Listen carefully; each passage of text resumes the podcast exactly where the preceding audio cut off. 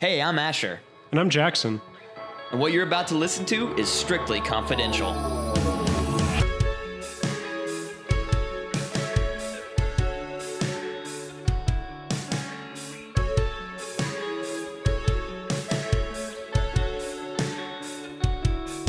Hey, Asher, how's your week been? Oof, it was better a second ago. Before that. Before the crime I committed? If we didn't talk before we did that, I would be concerned for you, but I know you're fine. Oh, I'm absolutely fine.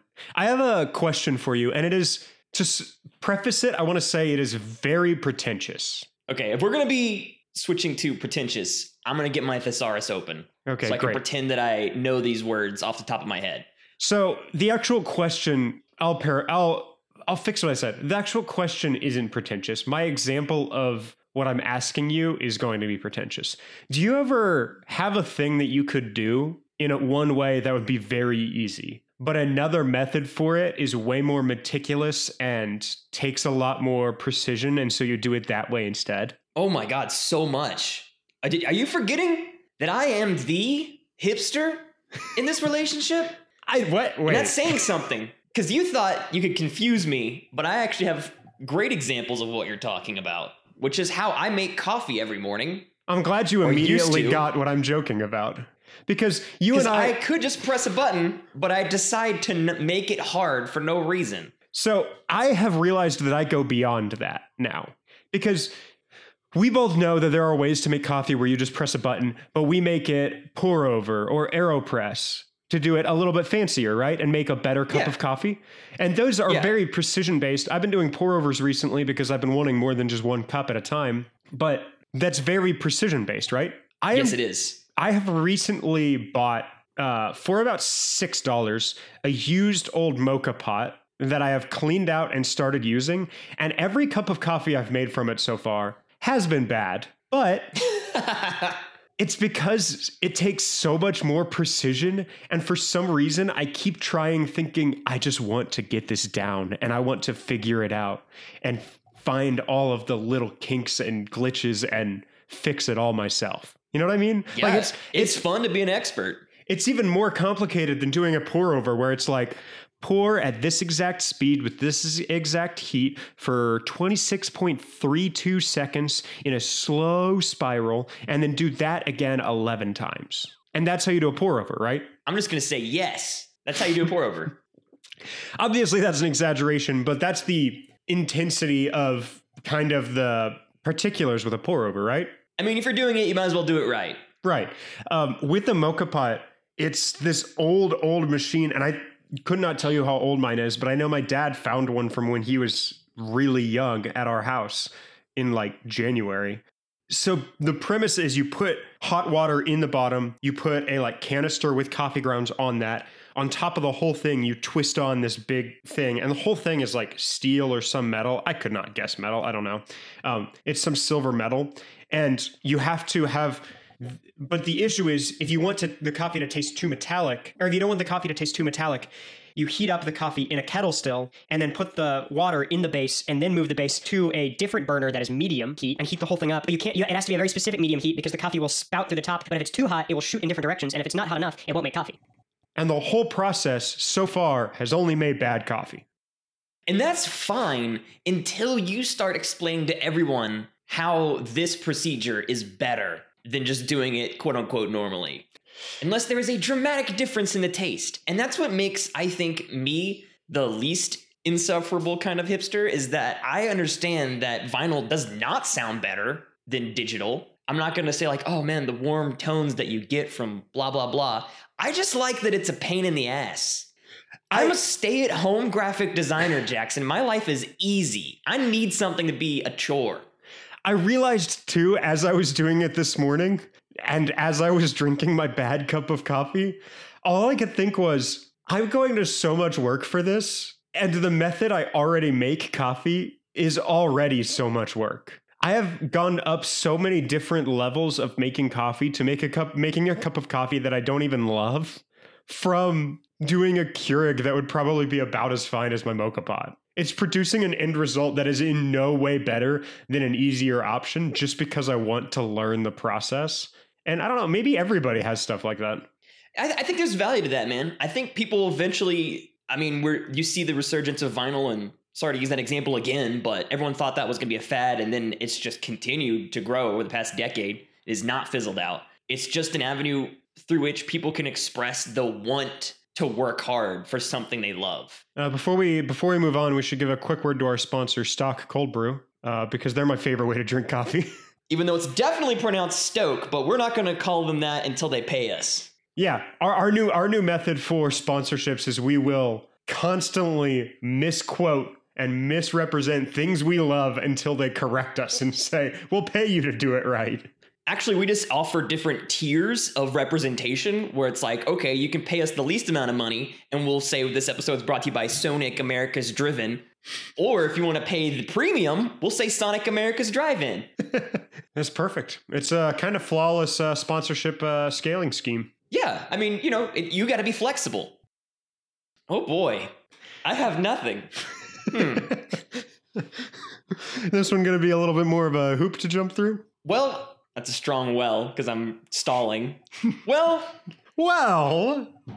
is it any coincidence that we talked about liquids at the beginning of our episode again? Probably not. I think there's actually some pretty obvious causality there. There's a pretty direct through line. But I don't believe, Jackson, in the idea of coincidences. Okay. But does everything happen because of a cause? Is there a direct cause and effect to every event in the universe? That's the axiom of causality, which is the idea that there is no thing that occurs without some previous thing influencing it and putting it in that state. Everything having cause and effect. So causality, when defined very expansively, says nothing can happen without being caused. That's so definite that it's really hard to reconcile with, you know, quantum physics. There are instances in which we can probably observe effects without apparent causes. But how do we reconcile this? That's where we introduce the idea of synchronicity. Have you ever heard of this, Jackson? Only because you texted me telling me we were talking about this. Well, as with most things that appear on the titles of books in the New Age section, we are only going to be able to get to the surface level of this topic, which is why we have a new subdivision of Strictly Confidential. We have the Cryptid Corner for one. This new branch of our podcast is called The Shallow End. Tweet, tweet, lifeguard whistle. No diving. You'll break your nose. This is like 2 feet. We're going to go 2 feet deep. But man, the synchronicity pool... This lifeguard is not good with kids. He just told my little boy Jimmy he's going to break his nose. Look, you got to scare them straight, all right? Jimmy's crying now. The synchronicity pool could be used to instruct people on scuba diving because this thing goes deep. But it's interesting enough that I have to present this idea to you. But it's going to require some extracurricular reading if you are interested in it. Even if I had expert knowledge on the concept of synchronicity, it would take a lot more than 30 minutes to be able to fully explain it. Okay. But there are some great general definitions that will introduce this idea that is both science and psychology. Some would call it pseudoscience, but I'll let you be the judge of that. So synchronicity is a concept first introduced by the analytical psychologist Carl Jung, J-U-N-G, not Jung, Carl Jung. It holds that events are meaningful coincidences if they occur with no causal relationship, yet seem to be related. So he introduced this concept as early as the 1920s, which importantly for later is around the same time that quantum physics was introduced. But he didn't really come up with a full statement on it until 1951. It was an idea that was cooking for 30 years. And over that period of time, the definition sort of changed. So what we're working with now is kind of what he ended up on. Let's do what I used to do in junior high and fill out this paper with a Merriam-Webster definition. Webster describes synchronicity as the coincidental occurrence of events, and especially psychic events, such as similar thoughts in a widely separated persons, or a mental image of an unexpected event before it happens, that seem related but are not explained by conventional mechanisms of causality. Now, there's a lot of expensive words. Can you Eli 5 that for me? Well, I got bad news. That is one of the simplest definitions, because to hear it explained from Carl Jung himself is to feel as though a spell is being put upon you. And That's why it's easy for me to call it pseudoscience, because it feels like technobabble from Star Trek. Yes. I'm going to jump over to live science and the writer Benjamin Radford, who is a known skeptic and an avid writer about, like, his whole deal is debunking paranormal. He's one of those wet blanket types, but at least he's a pretty good writer. He says the term synchronicity was coined by Swiss psychiatrist Carl Jung. He had a strong belief in a wide variety of paranormal phenomenon, including psychic powers, astrology, alchemy, predictive dreams, UFOs, and telekinesis. He was obsessed with numerology, the belief that certain numbers have special cosmic significance, and numerology could predict important life events. Okay, mm-hmm. I'm a little against starting off with this, because what Benjamin's trying to do here is discredit this theory immediately by jumping straight to some of the things that Jung believed that are considered incredible. It's invalidating one piece of somebody's beliefs based on a different piece. Yeah, and I don't think that's totally fair to start with that. He does at least cut through the technobabble. He says, Jung's concept of synchronicity is complicated and poorly defined, but it can be boiled down to describing meaningful coincidences. So the concept of synchronicity came to Jung during the early 1900s. Jung became convinced that everything in the universe is intimately connected, and that suggested to him that there must exist a collective unconsciousness. And we've talked about the idea of the collective unconsciousness before, and it's a concept that I've been interested in for a while. And it seems like he's one of the people who really kind of nailed that down, or at least came up with that, coined that phrase, the collective unconsciousness. What are we meaning by a collective unconsciousness? That psychically, we are all linked in some way, as though we are a part of some greater organism. Like we're all, it's pretty easy to jump to some Eastern philosophy and Buddhism. But what's important is that Jung doesn't really jump to any religion. He is the original spiritual, but not religious. He was making his best attempt to reconcile emotion and spirituality with science. And he did in ways that were very convincing, at least for the time. Like what? Well, a lot of what backs up synchronicity and why it's difficult to define is that it's really based on personal experience. All the evidence is by necessity anecdotal, because he's trying to find some reason for extreme coincidences in our lives. This is during a time where we're transitioning from just assuming that any sort of coincidence is a message from God or the intervention of grace, and trying to explain it with science. And for Jung, just saying that it's coincidence wasn't good enough. It wasn't believable to him.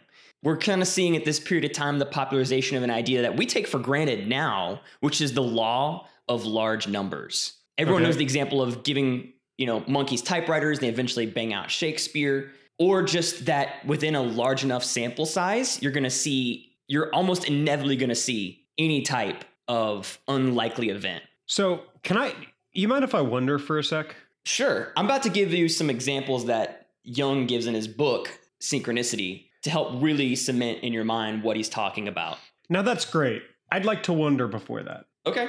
Do we think that, and I'm sure you're going to ask this kind of question later, so let me know if I'm stepping on anything. Do you think that he is the kind of guy that thought first, I am not okay with all of these coincidences happening?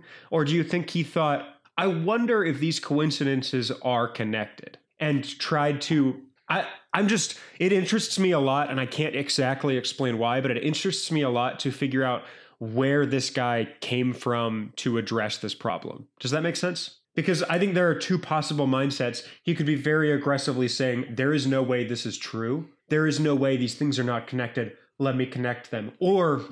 and that's what I'm viewing as the aggressive one, or the curious one that says, I wonder if these random coincidences are connected. And I don't need an answer for that. I'm viewing both of those options in my mind right now as kind of a Schrodinger's Strictly Confidential episode. What you're bringing up there is confirmation bias, the tendency to search for information that confirms what you already believe. So you're kind of asking, like, was he predispositioned to believe that things don't happen by coincidence and then search for evidence? Or was he so shocked by the evidence that he had to believe things don't happen by coincidence? It's kind of hard to tell which came first.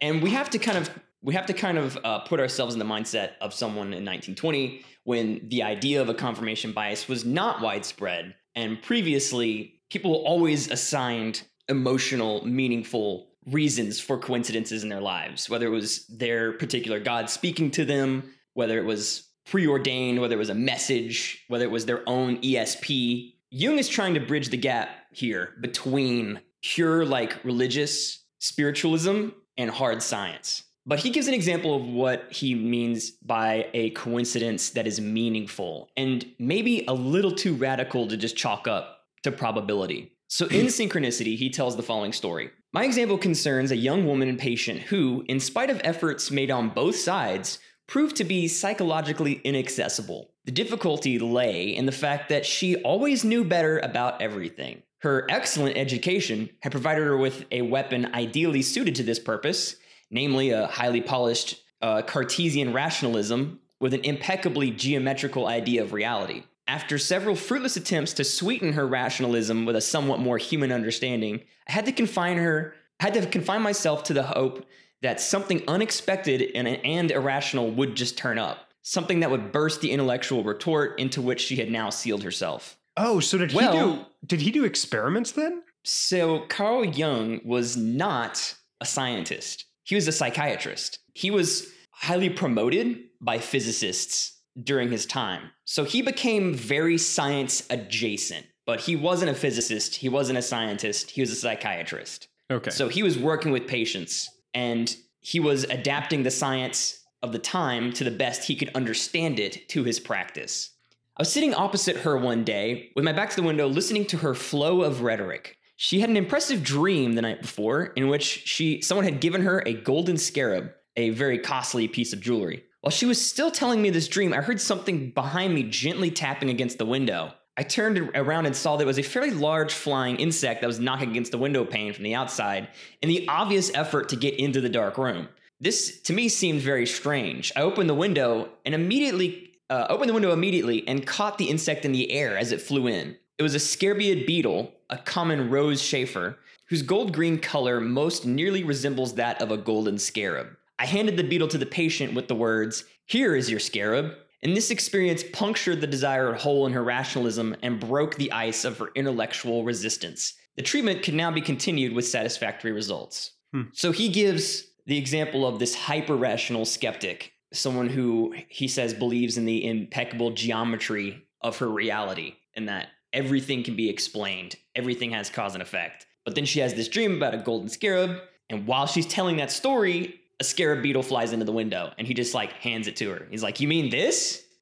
That was bound to happen because large numbers to Carl Jung, that was a greater leap of faith in that people were just trusting numbers and numbers was their new God. They didn't really understand them, but they produced what they thought was results. So they're just kind of abstractly attributing this fantastical event to big numbers, but not really explaining how those numbers produce this event. So for Jung, that was an even larger leap of faith than just assuming there was some cosmic force binding the universe together. And even the most rational mind that's based, like he says, that's constantly espousing rhetoric was blown away by like this coincidence was just too great for them to assume that it was mere probability. It was mere law of large numbers. So this is a necessarily emotional theory.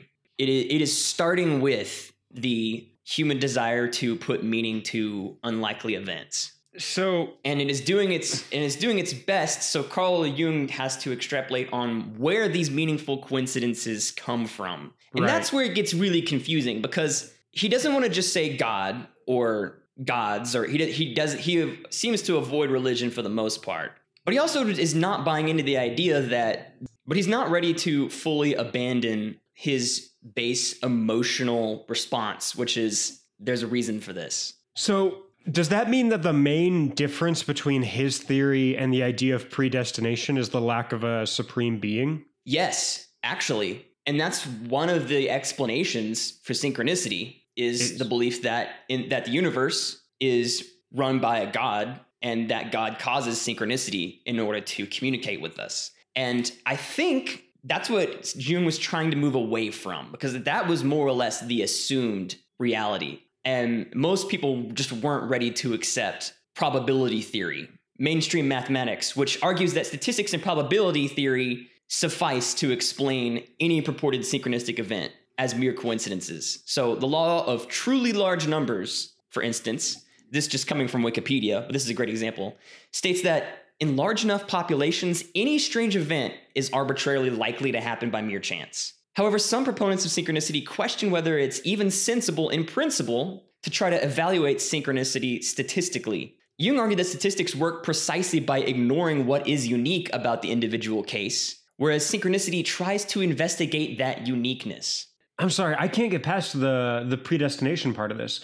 He's trying to argue that every event has a unique reason for happening, and we don't know what that reason is, but he's sure it's not God. I don't think he actively tries to disprove that it isn't God, and that's why this caught on like wildfire, is because it's broad enough that you can kind of apply it to whatever you want to. You can use this for proof that Buddhism's real. You can use this for proof that God is real. You can turn around and use this for proof in the law of truly large numbers. It's very flexible. Because I get the idea of a ton of numbers, or the idea of the large numbers is I have 1 million people in a room. Odds are one of them just farted. I don't know if that's the best example. You can rephrase the law of truly large numbers as the skeptic Penn Jillette is that's Penn from Penn and Teller. I didn't know his last name. Famously, Penn from Penn and Teller says that 1,000,000 to 1 odds happen 8 times a day in New York.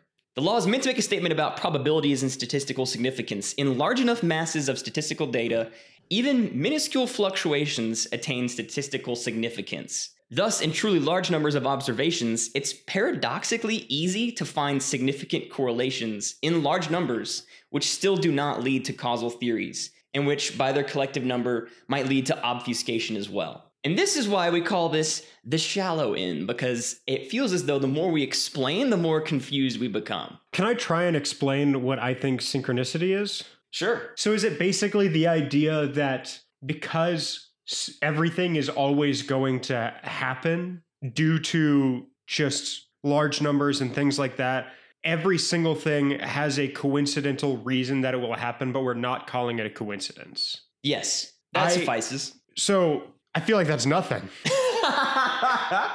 Well, you're not the first person to argue that. If he is not offering any concrete explanation for these coincidences, but just suggesting that they have meaning, then he's not really offering much of an explanation at all. He's kind of just leaving it up to you to decide where that meaning comes from.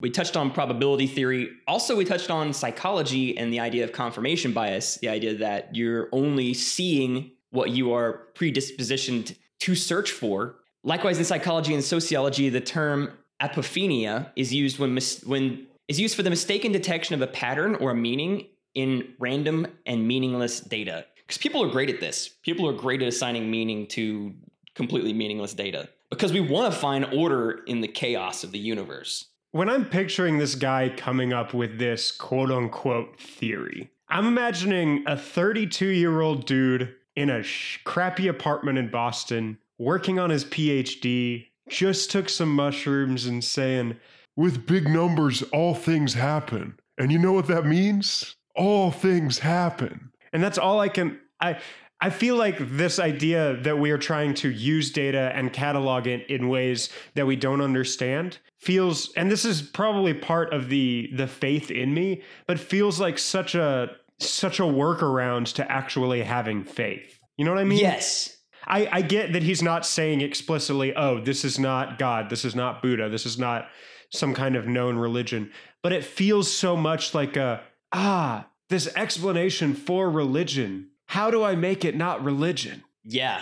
And I think that was just a sign of the times. People wanted to be rational and scientific, but the hyper-rational kind of fell apart with the introduction of quantum mechanics, where we began to observe things in the universe that were linked, but we could not figure out how. And according to a certain point of view, this is the quantum physics explanation of coincidences, synchronicity kind of serves as a way of making sense of or describing some aspects of quantum mechanics. It argues that quantum experiments demonstrate that, at least in the microworld of subatomic particles, there is an instantaneous connection between particles no matter how far away they are from each other. This is true. That's known as quantum non-locality or entanglement. This points to a unified field and precedes physical reality. Hang with me a little bit. Hang on. As with archetypal reasoning, the proponents argue that two events can correspond to each other in a meaningful way. Great. So this is how Carl Jung has kind of become synonymous with the pseudoscience, because he's attempting here to also simplify something that is not fully understood and very complicated. And he was at the time strongly supported by Wolfgang Pauli, who was a well-known physicist, and that gave him a sort of air of credibility. Gave him a step ladder to join the rest of the actual scientists. Yeah, and this guy just looks like he knows what he's talking about. I can see how it was really his whole persona. If you can look up a photo of Carl Gustav Jung, this guy looks like he has never cracked a smile once in his life. And he looks like the driest, most monotone professor you could ever have. Him spouting new age ideas, just his appearance alone to me gives it, you see him, you assume that he's a Nobel Prize winning scientist. How do you reconcile this alongside believing something like the Big Bang? Because I have no idea. I didn't even, that may be too far to the deep end. So I'm just going to ask a question that we aren't going to answer just so that our listeners have nothing. But one of the main problems I have with this theory is that if we're trying to coincide it with other scientific things we think about, how would you reconcile this with something as chaotic and not understandable as the Big Bang? You know what I'm saying? Yeah, I don't know. And that's kind of one of the biggest beliefs of how the universe started is this all happened with the Big Bang, and then a long time later, somebody created a terrible show about it. I guess proof that humans are not evolving. No, proof that we're maybe evolving backwards again is that show got a spin-off show. Yeah. And I wouldn't mind all media being erased and us starting over, but that's just a personal thing. So it sounds like you're feeling a little skeptical, and I can't really blame you. And Benjamin Radford, he'd agree with you too. He says, though Jung had no background in science, his interests lay in mysticism and psychology, he and many other New Age writers invoked quantum physics in support of his ideas. Jung's ideas about synchronicity were given a veneer of scientific respectability through his friendship and support of Wolfgang Pauli, the physicist, who helped promote him. Synchronicity is an interesting philosophical idea. Unfortunately, there's no evidence that it actually exists. It is not surprising that synchronicity, like many ideas of Jung and his colleague Sigmund Freud, have not been proven. A century ago, when Jung came up with the idea of synchronicity, it seemed to be an exciting cutting-edge theory. Unfortunately for Jung, it is one of the many fruitless quasi-scientific ideas in history that has not stood the test of time. In my mind, it's too ill-defined to prove or disprove. But as I stated at the beginning of the episode, there's a lot more here. If you're interested in the idea that everything happens for a reason, but you're not interested in the idea that there's a divine being causing it, you might be interested in synchronicity. So you might want to do a little more reading. Yeah, that's a weird one for sure. Well, you can listen to the voice of God, you can listen to the voice of the collective unconsciousness, or you can listen to the voice of reason, as so far as we know it, or you can just listen to Glimmerl, a lot easier. Glimmerl wrote our theme song, Threadbare, off the album Burden of Proof. I'm doing a lot of stammering today, I apologize. Off the album Burden of Proof. You can find that album at GlimmerMusic.com or on Spotify, iTunes, any place you can stream music. The rest of the album is a banger. His follow-up EP is a banger. If you like the theme song at all, then you're going to love songs where he actually sings and has a phenomenal voice. Because he does that on his other songs. And it's kind of crazy to me. We've been doing this show long enough that he released another EP. I mean, it's been a while since he did it, but we started this when he just had his first one, which was excellent. But his new one is also excellent. Which has been a wild success thanks to our support. And exclusively our support. And synchronicity. And synchronicity. It's no coincidence. No coincidence. It's also had wild success due to the fact that it is very good. Yeah, I mean, if you want to believe that.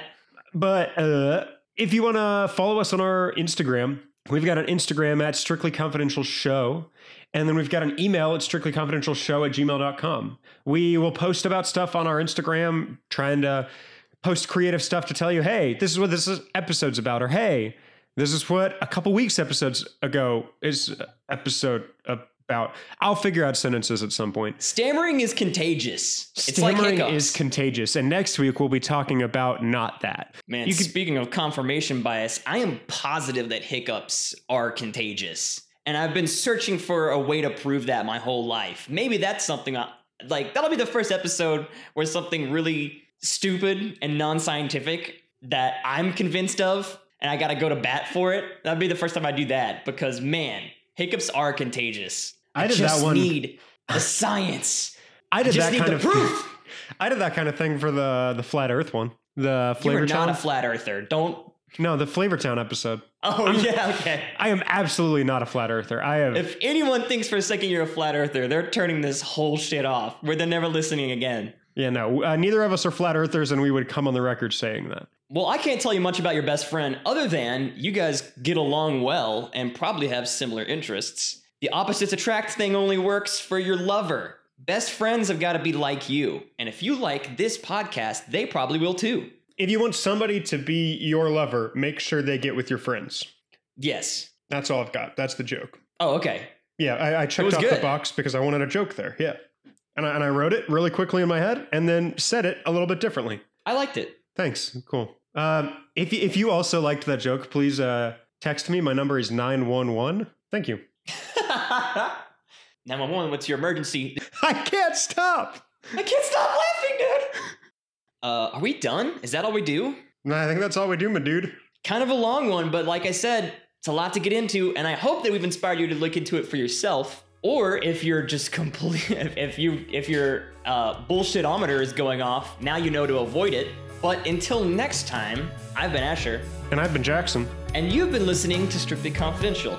And as always, stay synchronistic.